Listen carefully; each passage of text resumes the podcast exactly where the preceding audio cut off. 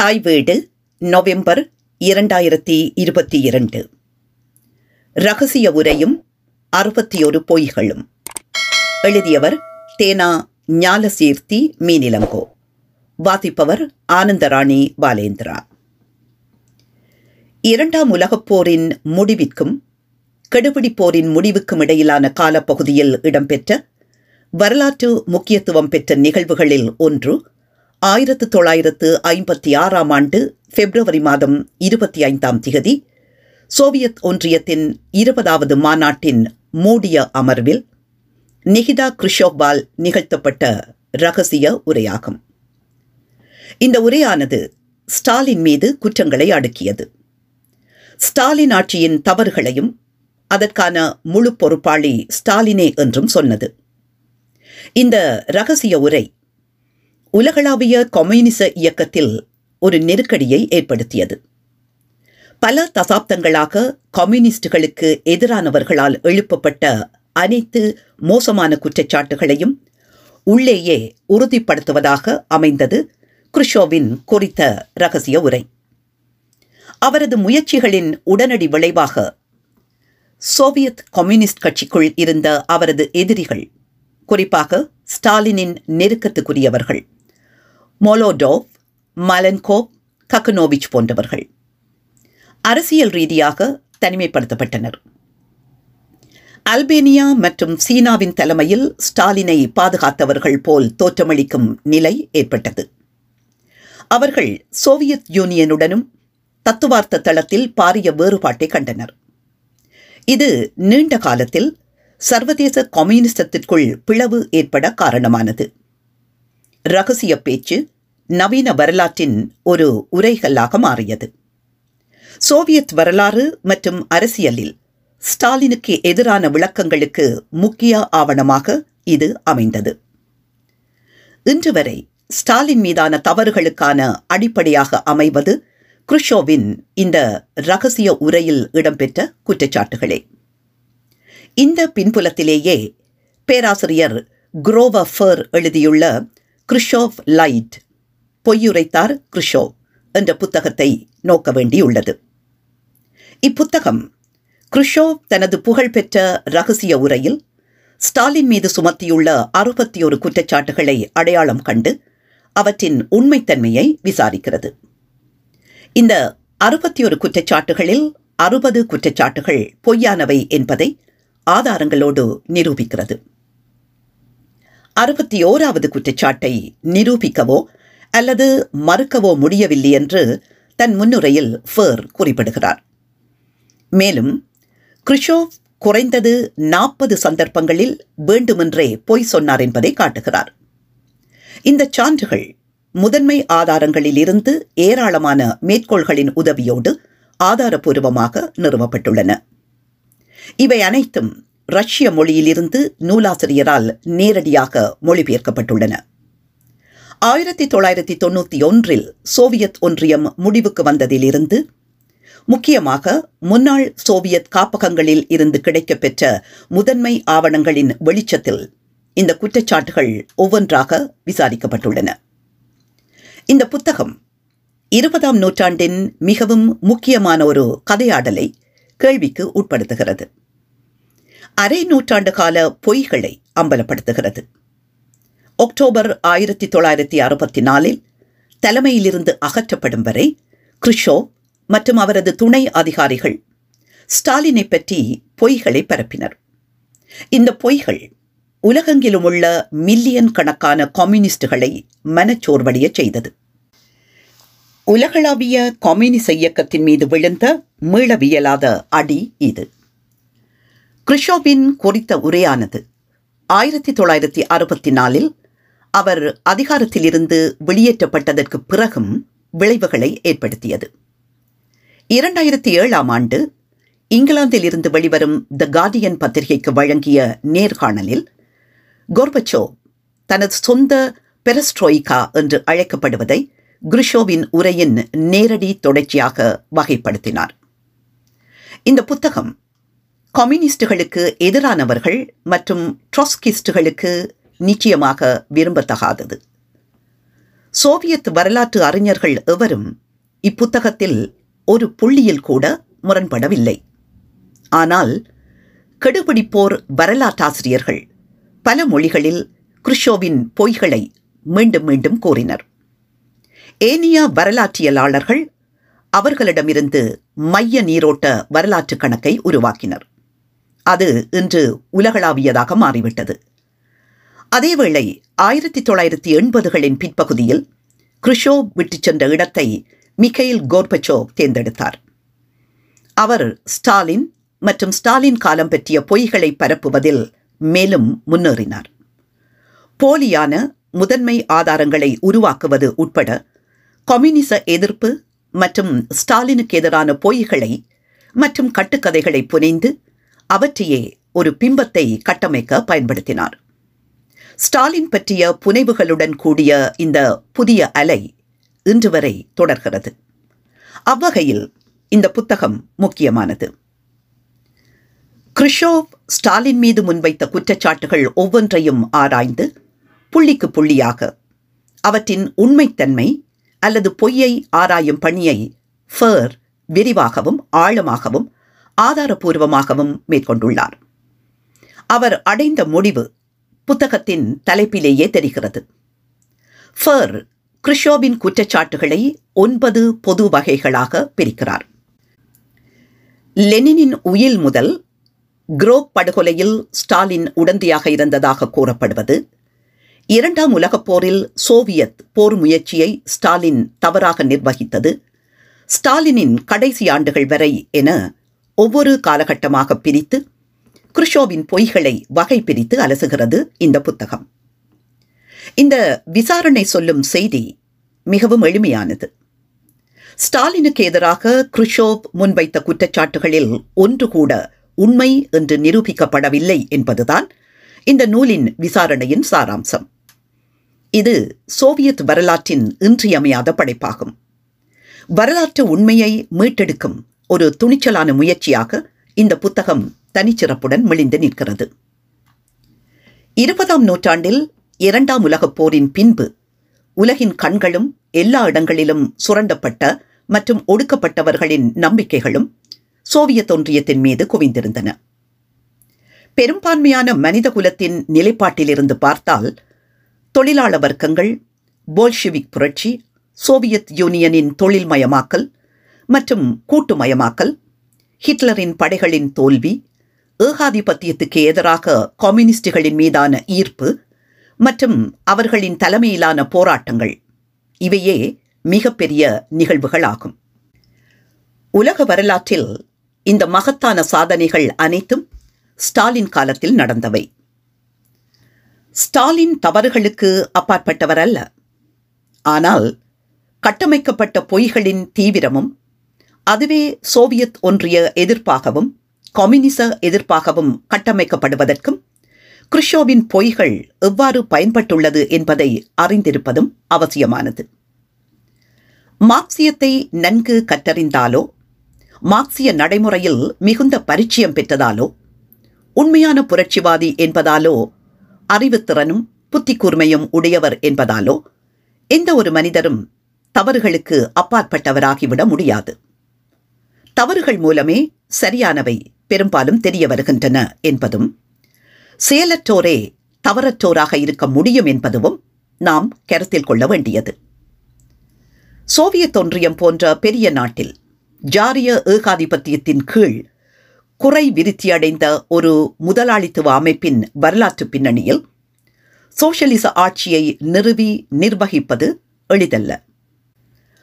அது மட்டுமன்றி புரட்சியின் வெற்றியை அடுத்து இடையராது அயத்தலையீடுகளும் பல்வேறு சோவியத் விரோத நடவடிக்கைகளும் மிகுந்த உலகச் சூழலில் சோவியத் ஒன்றியத்தையும் அதன் பாட்டாளி வர்க்க அரசு அதிகாரத்தையும் பேணி காப்பது மிகச் சிக்கலானது.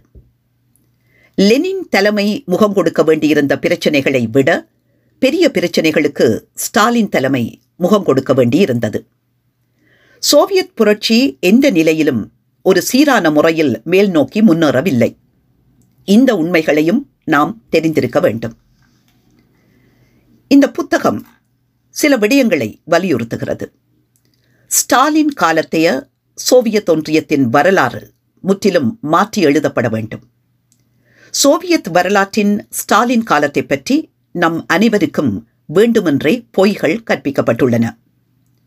சோவியத் வரலாற்றினை ட்ரொஸ்கி குருஷோவ் கெடுபிடிப்போர் கோர்பச்சோவ் ஆகியோரின் அடிப்படையில் காண்பது தவறானது மட்டுமல்ல அந்த அடிப்படையில் கட்டமைக்கப்பட்ட வரலாறு வேண்டுமென்றே பொய்யாக படைக்கப்பட்டது. நம் அனைவருக்கும் மிகவும் அவசியமான உண்மை வரலாற்றை கண்டறிய தேவையான ஆதாரங்களை ஆவண காப்பகங்கள் இப்போது தருகின்றன. இதற்கான நல்லதொரு தொடக்க புள்ளியே இந்த புத்தகம்.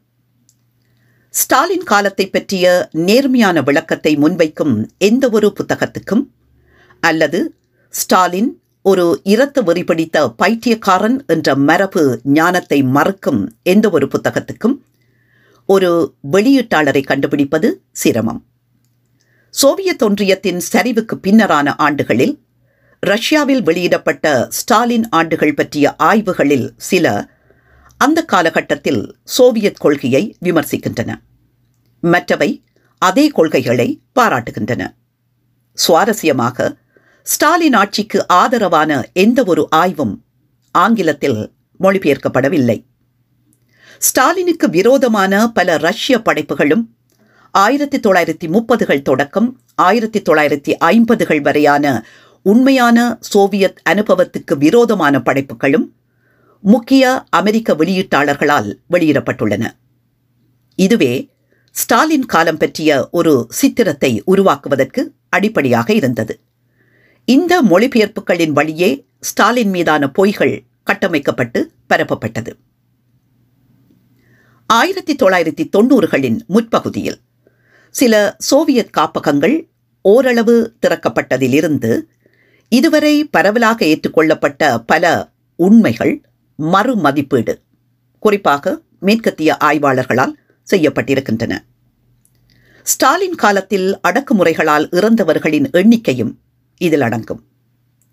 முன்னர் சில அறிஞர்கள் ஐம்பது மில்லியன் மக்கள் வரை இறந்ததாக கூறினர். ஆனால் இப்போது கிடைக்கின்ற அறிக்கைகளின்படி ஆயிரத்தி தொள்ளாயிரத்தி ஐம்பத்தி மூன்று டிசம்பரில் குருஷோவுக்கு அனுப்பப்பட்ட அறிக்கையின்படி மொத்தமாக இறந்தவர்களின் எண்ணிக்கை சுமார் ஒன்று தசம் ஒன்பது மில்லியனே. இதற்குள் பட்டினியால் இறந்தோர் தொழில் முகாம்களில் மரணித்தோர் மரண தண்டனை விதிக்கப்பட்டோர் என அனைவரும் அடக்கம். அதேபோல ஆயிரத்தி தொள்ளாயிரத்தி முப்பத்தி இரண்டு முப்பத்தி மூன்றில் உக்ரைனிய விவசாயிகள் திட்டமிட்டு பட்டினிக்கு ஆளாக்கப்பட்டார்கள் என்று பரப்பப்பட்ட தகவல் பொய்யானது என்று நிறுவப்பட்டுள்ளது. இங்கு கவனிப்புக்குரியது யாதெனில் கிருஷோவின் சில குற்றச்சாட்டுகள் ஏற்கனவே நிராகரிக்கப்பட்டன.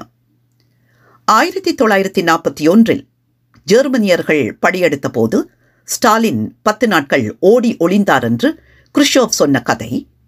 ஆயிரத்தி தொள்ளாயிரத்தி தொண்ணூற்றி ஐந்து தொண்ணூற்றி ஏழில் ஸ்டாலினின் அலுவலகத்திற்கு வருகை தந்தவர்களின் அதிகாரப்பூர்வ பதிவின் வெளியீட்டின் மூலம் பொய்யானது என நிறுவப்பட்டது. தன்னை சுற்றி ஆளுமை வழிபாட்டை ஊக்குவித்தார் என்பதுதான் ஸ்டாலினுக்கு எதிரான குருஷோவின் முக்கிய குற்றச்சாட்டு. தீவிரமான ஸ்டாலினிச எதிர்ப்பாளரான மெட்வடேவ் தொடங்கி மற்றைய ஸ்டாலினிய எதிர்ப்பு அறிஞர்களே இந்த கூற்றில் சந்தேகத்தை ஏற்படுத்தும் ஆதாரங்களை மேற்கோள் காட்டியுள்ளனர்.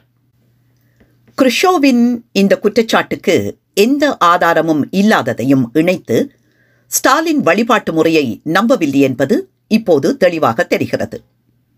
முரண்பாடாக ஆயிரத்தி தொள்ளாயிரத்தி அறுபத்தி நாலில் கிருஷவ் அதிகாரத்திலிருந்து வெளியேற்றப்பட்ட போது அவர் தனது சொந்த ஆளுமை வழிபாட்டை ஊக்குவித்ததாக குற்றம் சாட்டப்பட்டார். இந்நிலையிலும் இன்றும் சில அறிஞர்கள் குருஷோவின் உரையை நம்பகமான ஆதாரமாக மேற்கோள் காட்டுகின்றனர். இது கடந்த அறுபது ஆண்டுகளுக்கு மேலாக செய்யப்பட்டு வருகிறது. இப்புத்தகத்தின் வழியே முன்னாள் சோவியத் ஆவண காப்பகங்களிலிருந்து ஏராளமான ஆவணங்களை வாசகர்களுக்கு பார்வைக்கு தருவதன் மூலம் குருஷோவின் உரையை பொய் என்று நேரடியாக அம்பலப்படுத்தும் நூற்றுக்கணக்கான முதன்மை ஆதாரங்களை ஃபேர் மேற்கோள் காட்டுகிறார். இரகசிய உரை பற்றிய ஃபேரின் ஆய்வு சோவியத் வரலாற்றின் ஸ்டாலினுக்கு எதிரான பொய்களை கட்டமைக்க ஒரு அடித்தளமான ஆவணத்தின் உண்மைத்தன்மையை கேள்விக்குட்படுத்தியுள்ளது. ஸ்டாலின் மீதான குற்றச்சாட்டுகள் பற்றிய உண்மைத்தன்மையை அறியும் பணியில் பல ஆய்வாளர்கள் ஈடுபட்டுள்ளார்கள். ஆயிரத்தி தொள்ளாயிரத்தி எண்பதுகளின் முற்பகுதியில் ட்ரொட்ஸ்கிச அறிஞரான பியர் போரே மற்றும் ஆச் கெட்டி ஆகியோர் ஹார்வர்ட் பல்கலைக்கழகத்தில் உள்ள ட்ரொட்ஸ்கிய ஆவண காப்பகத்தில் இருந்த ஆவணங்களை சான்றாக கொண்டு சோவியத்துக்கு எதிரான ட்ரொஸ்கியின் குழு உண்மையில் இருப்பதை நிரூபித்த ஆதாரங்களை கண்டுபிடித்தனர். ஆயிரத்தி தொள்ளாயிரத்தி முப்பதுகளில் மாஸ்கோ விசாரணைகளில் சோவியத்துக்கு எதிராக இக்குழு செயற்படுவதாக குற்றஞ்சாட்டப்பட்டு விசாரணைகள் நடைபெற்றன. ஆனால் ட்ரொஸ்கியவாதிகள் அவ்வாறானதொரு குழு இருக்கவில்லை என்று வாதிட்டனர். ஆயிரத்தி தொள்ளாயிரத்தி தொண்ணூற்றி ஓராம் ஆண்டு சோவியத் ஒன்றியத்தில் கெட்டியின் கட்டுரை Trotsky in exile the founding of the fourth international Soviet studies volume thirty eight number one January nineteen eighty six வெளியான பிறகும் கூட பல கோபச்சோப் கால புனர்வாழ்வு ஆணைக்குழுக்கள் அத்தகைய குழு இல்லை என்று அதிகாரப்பூர்வமாக அறிவித்தன. ஆயிரத்தி தொள்ளாயிரத்தி தொண்ணூற்றி மூன்றில் ஜோன் கொஸ்டலோ மற்றும் அலக் சரோ ஆகியோர் மொஸ்கோ விசாரணையில் மீண்டும் குற்றம் சாட்டப்பட்டபடி ட்ரொஸ்கி உண்மையில் பயங்கரவாதத்தை ஸ்டாலினின் கொலையை ஆதரித்தார் என்பதற்கான ஆதாரங்களை கண்டுபிடித்தனர். பார்க்க John Costello and Oleg Tsarev deadly illusions New York crown publishers nineteen ninety three. வரலாற்றாசிரியர் Mark Tauger Holodomor என்று அழைக்கப்படும் உக்ரைனில் ஏற்படுத்தப்பட்ட பஞ்சம் என்ற பொய்யை நிரூபிப்பதற்கான ஆதாரங்களை வெளியிட்டுள்ளார் பார்க்க mark Togo Natural Disasters and Human Action in the Soviet Famine of 1931 to 1933. The Karlbeck Papers in Russian and East European Studies, number 1506, University of Pittsburgh, 2001. இதன் பின்னர் உக்ரைனில் ஏற்படுத்தப்பட்ட பஞ்சம் என்ற கதையாடல் என்பது பொய்யானது என்பதை பலர் நிறுவியுள்ளார்கள். திட்டமிட்ட பஞ்சம் என்று தன் முற்கால எழுத்துக்களில் எழுதியதை தவறானது என்றும் அதை தான் மீளப் பெற்றுக் கொள்வதாகவும் புகழ்பூத்த பிரித்தானிய வரலாற்றாசிரியரான ராபர்ட் கொன்குவெஸ்ட் தெரிவித்தார். இந்த பட்டினி பற்றிய விரிவான தகவல்களை கொண்ட நூல் ஆர் டபிள்யூ டேவிஸ் மற்றும் ஸ்டீவன் வீட்கிராஃப்ட் எழுதி இரண்டாயிரத்தி நான்காம் ஆண்டு வெளிவந்த the years of hunger Soviet agriculture nineteen thirty one to nineteen thirty three இதே நூலாசிரியரான ஸ்டீவன் வீட்கிராஃப்ட் ஸ்டாலின் ஒரு சர்வாதிகாரி அல்ல என்றும் அவர் அவ்வாறு நடந்து கொள்ளவில்லை என்றும் ஆதாரங்களோடு வாதிடுகிறார். பார்க்க. Stephen Wheatcroft from team Stalin to Degenerate tyranny in E A Rees edition the nature of Stalin's dictatorship The Politburo, 1924 to 1953. New York, Palgrave Macmillan, 2004, 79 to 107. அதேபோல் ரஷ்ய வரலாற்றாசிரியர் யூரி என் ஜுகோவ் சோவியத் ஒன்றியத்தில் வேட்பாளர்கள் போட்டியிடத்தக்க ஜனநாயக தேர்தல்களை நடைமுறைப்படுத்த ஸ்டாலின் கடுமையாக போராடினார் என்றும் ஆனால் இந்த முயற்சியில் அவர் தோற்கடிக்கப்பட்டார் என்பதையும் ஆதாரங்களுடன் வெளியிட்டுள்ளார். பார்க்க. Yuri Zhukov different Stalin USSR political reforms in nineteen thirty three to nineteen thirty seven Moscow two thousand three Yuri ஜுகோவினுடைய இந்த நூல்தான் குருஷோவின் பொய்களை அம்பலப்படுத்திய முதலாவது புத்தகமாகும். இந்த புத்தகம் ஸ்டாலின் மீதான அவதூறுகள் என்ற கோணத்தில் ஆராயப்பட்ட நூலாகும். மேற்சொன்ன தகவல்கள் குருஷோவின் பொய்களை வெவ்வேறு கோணங்களில் நிரூபித்திருந்த போதும் அவரது புகழ்பெற்ற உரையின் உண்மைத்தன்மையை முழுமையான ஆராய்ந்த நூல் என்ற வகையில் குரோவஃபர் எழுதியுள்ள பொய்யுரைத்தார் குருஷோவ் முக்கியமானது. இதன் நிறைவு அத்தியாயம் சில வினாக்களை எழுப்புகிறது. அவற்றில் இரு வினாக்கள் முதன்மையானவை. முதலாவது ஸ்டாலினை ஏன் குருஷோ தாக்கினார்? இரண்டாவது குருஷோவின் சதிக்கு பின்னால் உள்ள காரணம் என்ன? இவை இரண்டும் வரலாற்று வெளிச்சத்தில் அதிகம் பேசப்படாத பக்கங்கள். சோவியத் ஒன்றியத்தின் வரலாற்றையும் அரசியலையும் படிக்கும் ஒவ்வொருவரும் படிக்க வேண்டிய புத்தகம் இது. ஒரு வார்த்தையில் இது வரலாற்று அறிவியலுக்கு ஒரு பெரிய பங்களிப்பு என்றே சொல்ல தோன்றுகிறது. அதேவேளை வரலாற்று வரைவியல் தொடர்பான எண்ணற்ற கேள்விகளை இந்த புத்தகம் எழுப்புகிறது. நன்றி.